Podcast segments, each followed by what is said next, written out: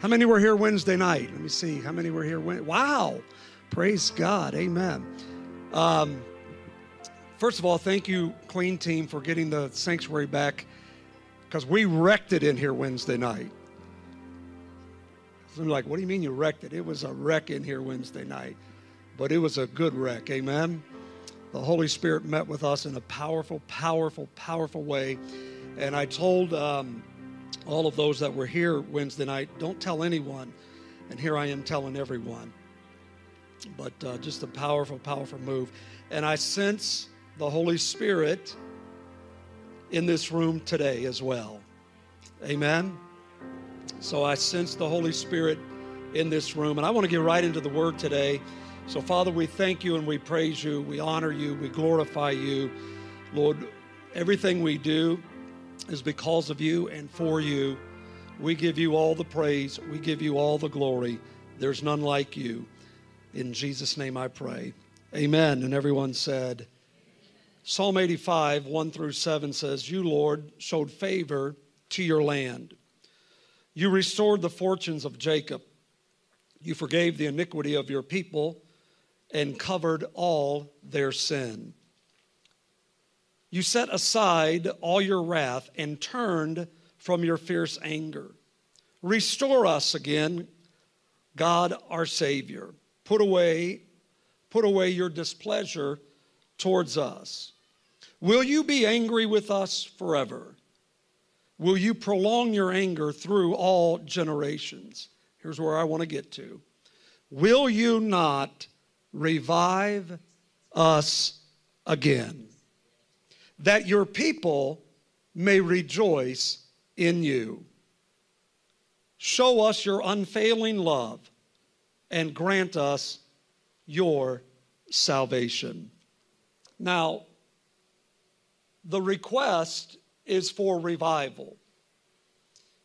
It's something that we're hearing about right now, if you've been paying attention, something that we're reading about, something that we're uh, there are certain pockets in our nation right now and really around the world that are experiencing revival.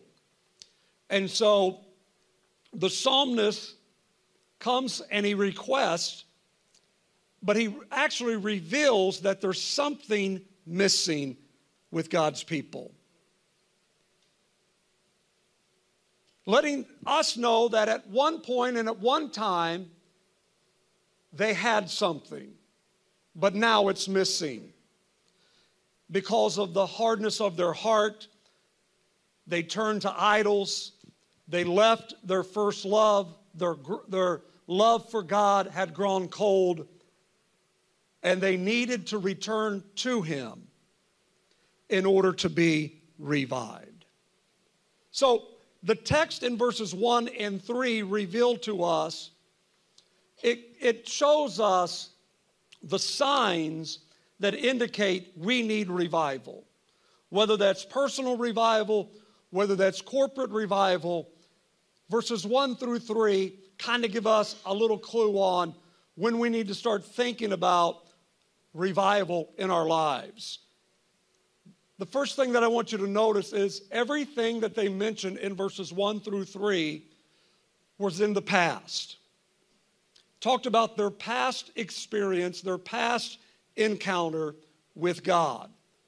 When you are constantly referring to the good old days, when you are constantly referring to how God used to move and what God used to do, when your prayer life is non existent and there's no desire for devotion, there's no desire for the Word of God and your heart has grown cold towards Him, that's an indicator that it's time for personal revival. Then verses 4 and 5 tell us that they were under basically a cloud of divine displeasure. In other words, God was not pleased with his people. And one of the ways that you can detect and realize that God is not pleased with his people is when there is an absence of the divine favor of God. God's blessing, God's favor. When there is an absence of the favor of God, the blessing of God in your life, it could be it's time to be revived in your life. It's time to begin to pray for revival. So the psalmist recognizes where God's people are and what they need to do, and he begins to cry out, Will you not revive us again? Will you not revive us again? So that's where it starts. It starts with recognizing and realizing that there's something missing in my life, that something is a hunger, a desire, a longing, a craving for the presence of God, for the Spirit of God, just to be with Him, just to please Him. And when you begin to recognize that, that that absence is in your life, begin to cry out to Him, Lord, I need revival. Lord, I need you to revive me again. Because the purpose for revival is to bring back to life. It is to bring back to life. In other words, we had something at one time, now we've lost it, and now we need to be revived again. And if we don't cry out, and if the Lord does not revive us, then eventually what ends up happening is people begin to die spiritually. And since people make up the church, we are the church, right? The church dies. And when the church dies, our communities suffer. See, you can keep the doors of a church open. That doesn't necessarily mean there's life in that church. There are a lot of churches that are gathering and meeting today, but it doesn't mean that there's life in that church. I'll share and show you that in a moment. But if there's no life, then there's no power in that church. And if there's no power in that church, without power, there's no ability to have a transformation in a person's life. And the reason that many people are not being transformed in our churches today is because we have too many lukewarm pastors who have watered down the Word of God. You didn't know what you was getting yourself into today. Who have watered down the Word of God to appease the people because we're more concerned about pleasing people than we are God. Now, I'm talking about pastors now, okay? And we've watered this thing down so that we can accommodate man at the expense of pushing God out of our churches. And therefore, in many churches, and it's been years, where someone has been saved in, a, in that church. And if you're not saved, you can't be delivered. And if you're not delivered, you cannot be healed. And so we have many people that are not saved, not delivered, not healed, and it's affecting our homes. And our homes are falling apart. And we have many things going on in our churches today where sin is not even talked about, iniquities are not confessed, and we just go on as though everything is okay. Just look at your neighbor and tell them it's going to get better. Just cheer up. Go ahead.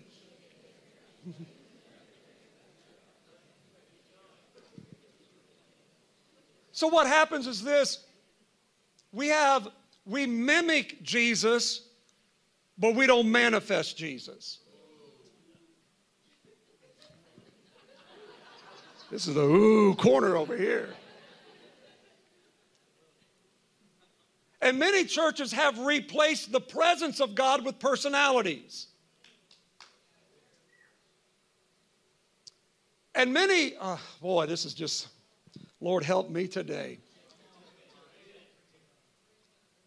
Many, many people have replaced pastors with social media influencers.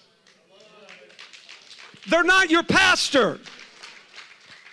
Well, I follow so and so, and I, they're not your pastor. Call them up when you have a problem. Ask them if they'll visit your sick and bury your dead.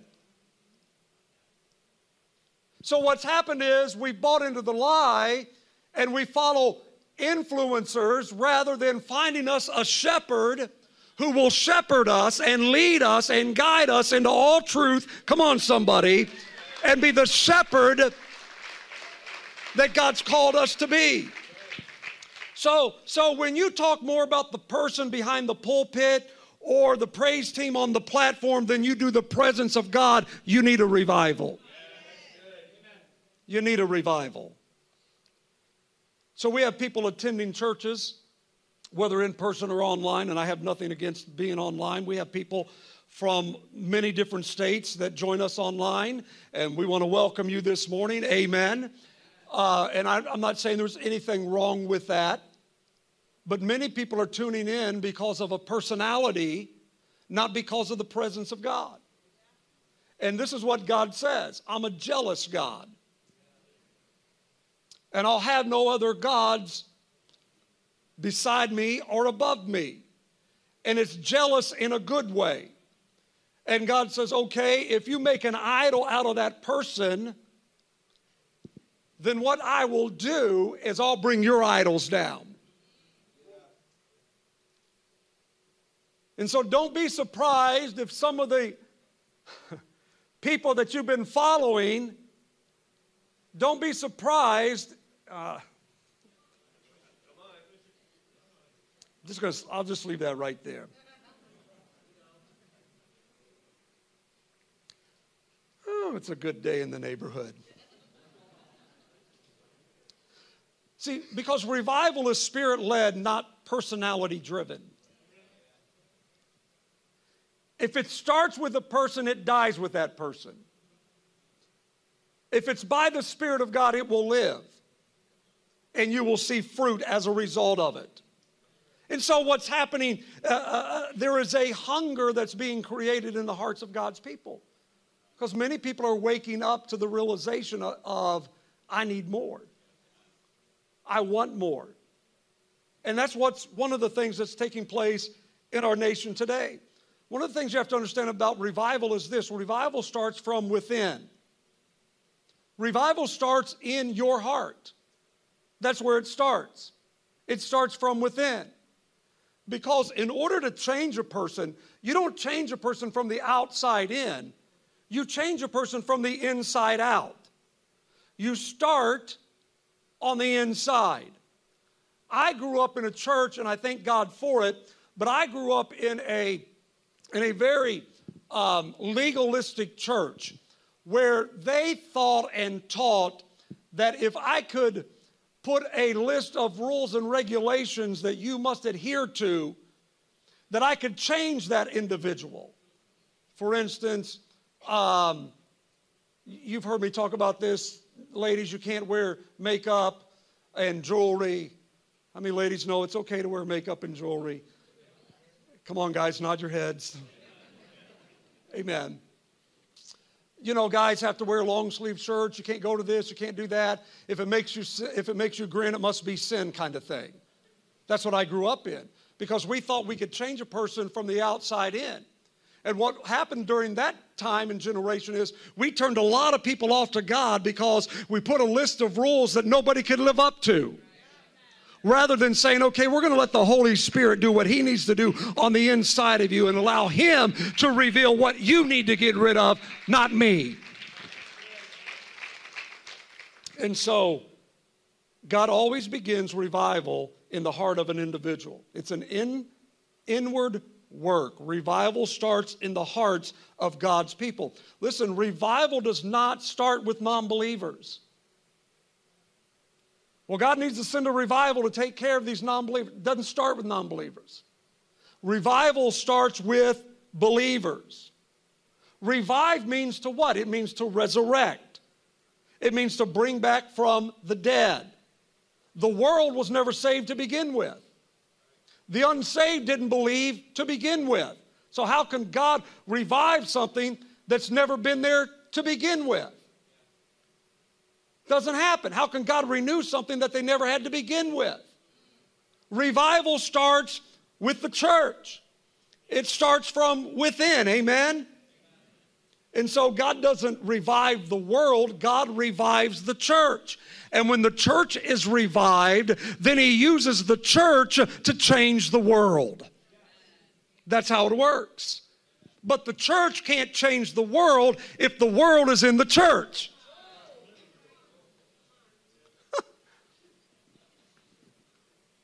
so, what's happened is the church looks like, acts like, talks like, behaves like the world, and the world looks at the church and says, You're no different than me, so why should I come to your club? I've noticed lately in the pictures that I've always got this finger pointing. That's the preaching, that's the prophet finger pointing.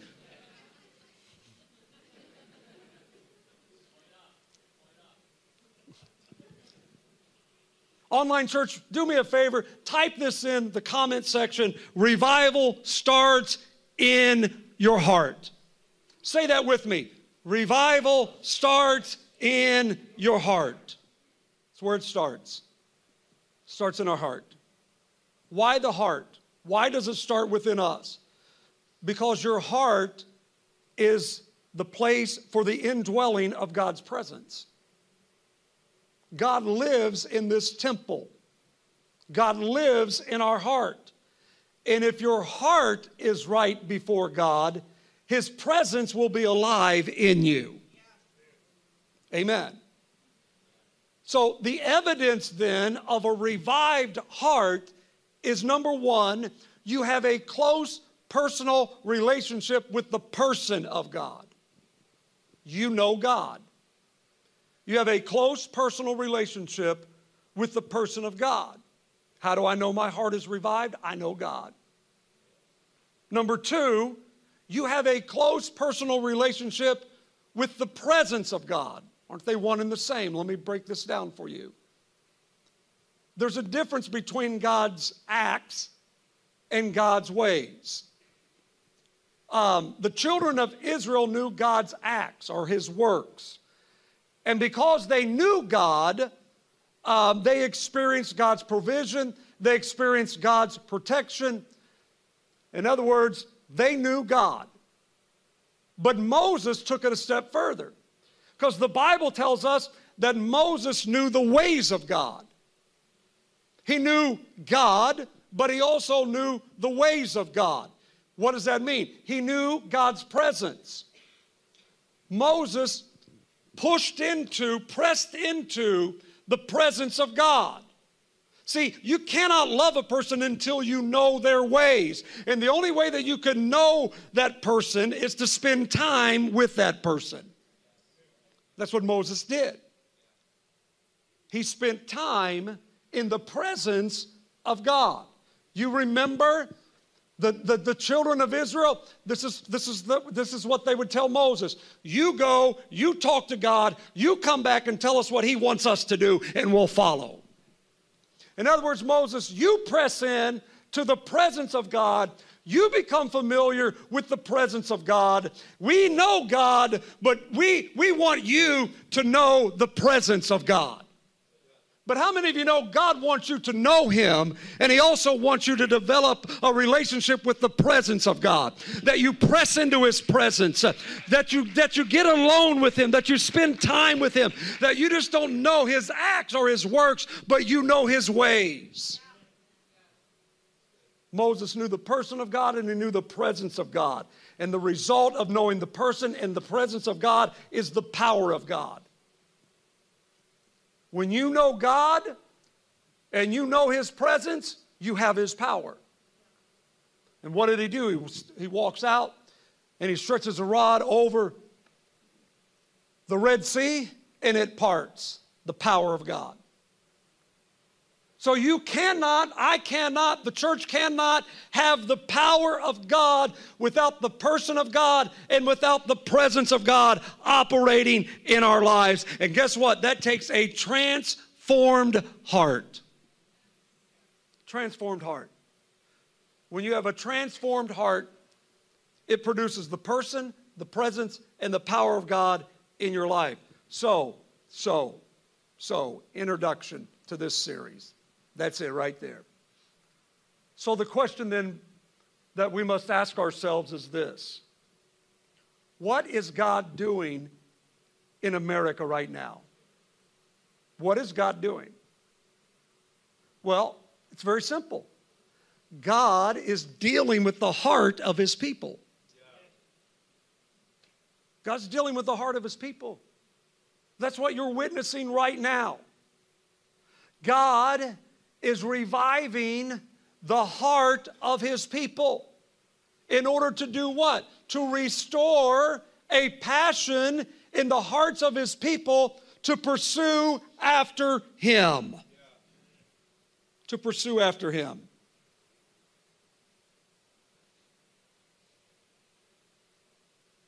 And he just so happened to start at a Methodist college, Asbury University.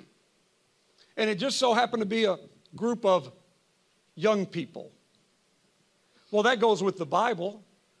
In the last days, in the last days says, God, I will pour out my spirit on all flesh. I'll get to that next week. He said, the first thing you're going to notice is there's going to be something different about your sons and your daughters.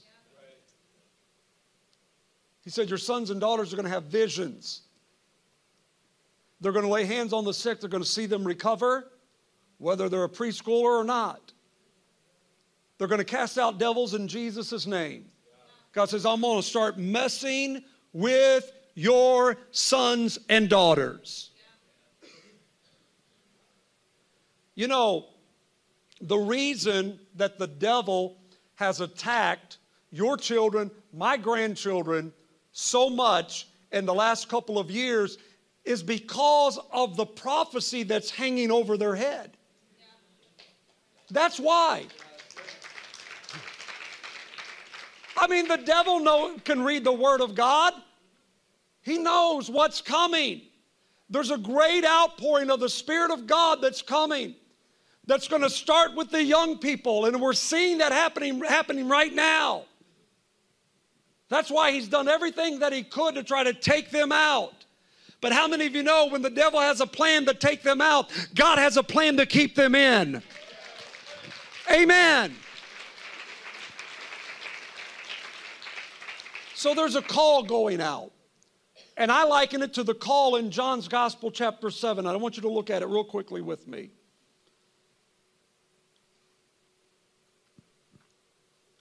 On the last and greatest day of the festival. Jesus stood. What does that mean? He's moving. Jesus is moving. Whenever Jesus moves, listen to what happens next. And he spoke in a loud voice. When he moves, he speaks. And he's speaking. Listen to what he says. And this is what he's saying to America today. Let anyone who thirst come to me and drink. Whoever believes in me, as the scripture has said, rivers of living water will flow from where? From where? From where? Why? Because it starts on the inside and it starts in our hearts. He said, Living waters will flow from within them. By this he meant the Spirit, whom those who had believed in him were later to receive. This was after he was resurrected, walked into the room that they were cowering in, and breathed on them, and they received the Holy Spirit, his Spirit. John chapter 20.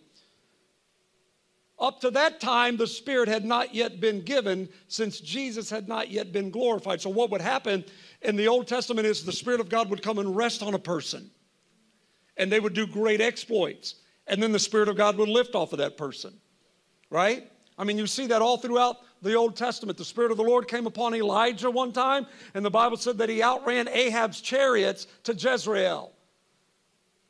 Now, that may not mean anything to anybody until you understand that those chariots could go up to 60 miles an hour. And now you have a man who's outrunning chariots at 60 miles an hour. That'd be like you getting on Route 2 today and Rob just come whizzing right by you.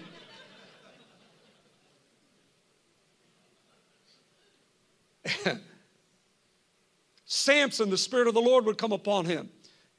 He would do great, th- uh, great things for the Lord. And so, but now it's not coming on us, it's in us. Now it's not coming on us, it's resting within us and flowing out of us. If, if, if our hearts are right, then He will flow from us. That's next week, can't get there. So let me just talk about this in my first closing. So, all through the first seven days of this feast that Jesus is attending, what they would do is they would go to the pool of Siloam. You can read this later. They had golden pitchers that they would dip in the pool.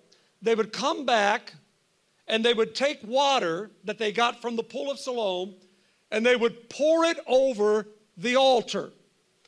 And this was supposed to remind everyone of how God miraculously provided water for them in the wilderness. Okay? It, it, was to honor and celebrate God's miraculous provision for them.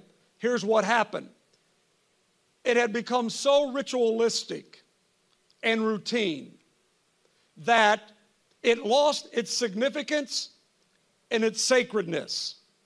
So for many of them, it's now just mundane and going through the motions, like a lot of church services today. Ritualistic, mundane, going through the motions. So for seven days, Jesus sits back and he watches this exercise in futility. People going to the pool, drawing water, coming back, pouring the water on the altar, and nothing's happening. No one's changed. No one is challenged. No one is transformed. No one is stirred. There's no life. There's nothing. And on the eighth day, Jesus stands up and he shouts, Hey! Anybody out there thirsty? Is anyone out there tired of this ritual? Is anyone out here in the crowd tired of this mundane going through the motions of something that has no life to it? Is there anyone out there in that group that wants something different than this? And he challenges them. Is anyone thirsty? Is anyone out there? Thir- does anyone want something more? Do you want something more than just a service? Does anyone out there want something more than just making sure I check the box that I went to service on Sunday? Anyone thirsty? Anyone craving? something more. Because the whole premise of this passage is based upon the thirst of the individual. And everyone in this room can identify physically, we can identify with what it's like to be thirsty.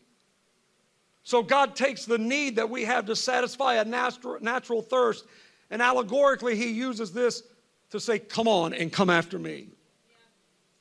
If you're thirsty, come and drink. And then he shows us what it means to drink. He said, This is how you drink. You just believe. Anyone who's thirsty, come. Believe in me. Pursue me. Have a heart for me. Have a desire for me. And if you'll do that, rivers of living water will begin to flow out of you. In other words, what you've been longing for, what you've been craving, what you've been desiring, He will quench that longing and that thirst. Do you believe that today? Do you really believe that today?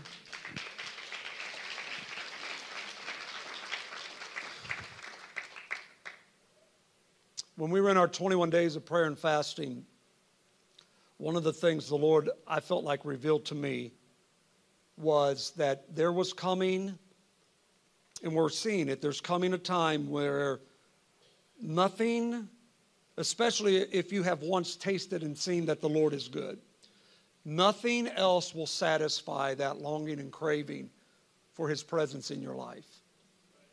And so here's what's happening, and it's going to continue to increase. What's happening is this the appetite or the longing or the craving for worldly things is going to become less and less and less appealing. And some of those aren't even necessarily bad things. Why is that? Because there's going to be such a thirst and hunger for Him that none of those other things are going to satisfy. And He is the only one who will fulfill that desire. Amen? Amen. Okay, JK. J, JK.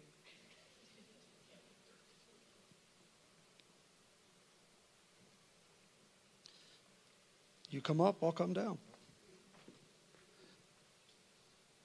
Hey, um, could you give me the the last scripture, please?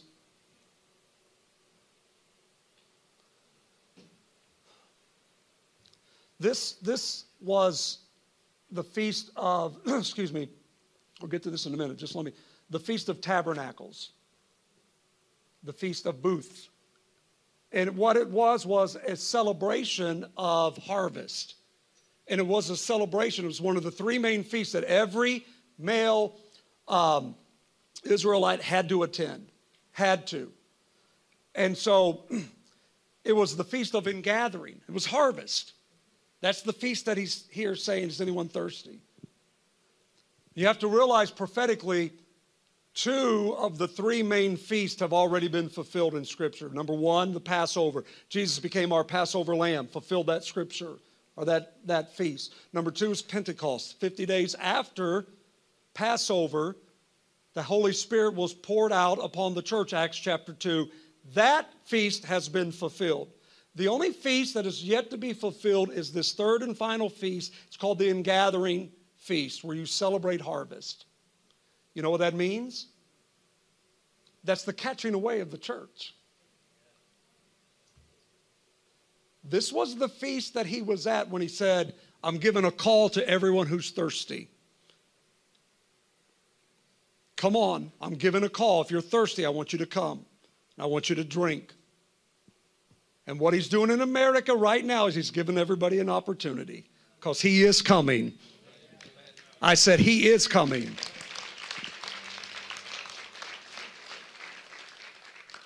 And so you were right. We need laborers. Now, give me my scripture, please.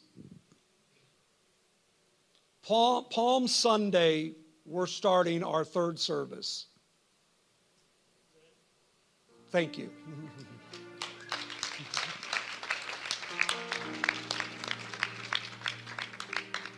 Eight thirty, 10 o'clock, 11:30.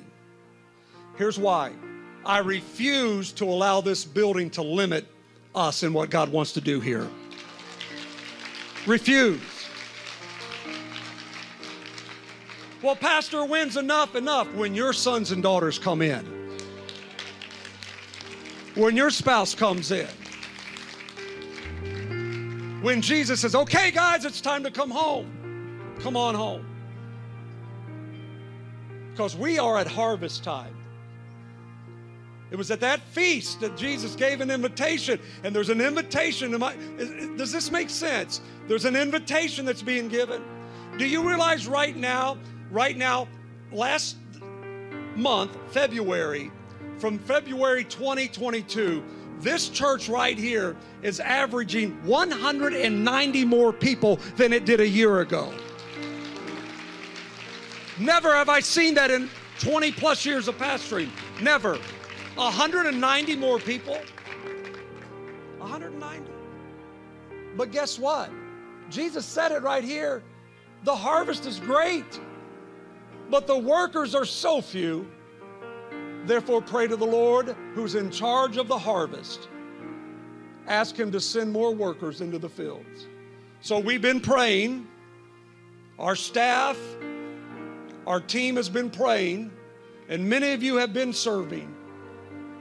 But there's still a lot of you who can roll up your sleeves and get in this field and help us reach this last day harvest for Jesus. Amen.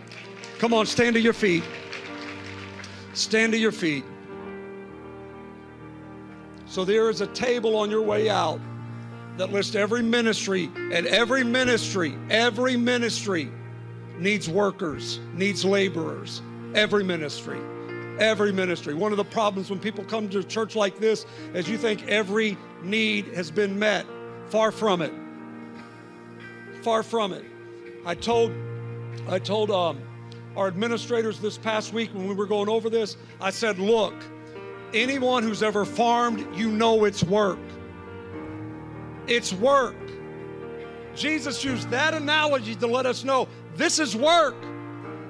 This is work. Sun up to sundown, bringing in the harvest. Sun up to sundown, bringing in the harvest. But I know He will refresh us. And I know He will revive us. And if we will roll up our sleeves and say, Yes, Lord, you can count on me to usher in and bring in this last day harvest, I know. As a matter of fact, I'm just going to prophesy to some of you right now. The reason some things haven't opened up for you is because you haven't opened up to God. But if you will open up to God, get back in the game, start serving, start believing, God says, I'll open up things for you that you've been waiting me for me to do for years. I'm just telling somebody you need to obey God, do what He tells you to do, and watch and see what He will do for you. Is anybody thirsty? Hey! Hey! Is anybody tired of dead, dry religion? Hey, Jesus talking there. Hey, is anybody tired of this? Going back and forth, going back and forth. Nothing's changing, nothing's happening. Anybody tired of this? Well, come on. Come to me. Believe in me. I'm going to fill your heart with my spirit. And out of you is going to flow a river that's going to touch other people. That's going to that's going to be used to transform lives. I'm telling you right now, God's doing it. God has his hand on this house. God has his hand on this house. And he wants us to know Wednesday was just just a drop, just a drop of what He wants to do in this house. I'm just going to call thirsty people. And I know I'm out of time, but I don't care. I'm going to call thirsty people. If you're thirsty, I want you to get in this altar with me. I want more. I want more. I want more. Come on, quickly, quickly. Come on. I want more. I want more. I want more. I want more. Come on. I want more.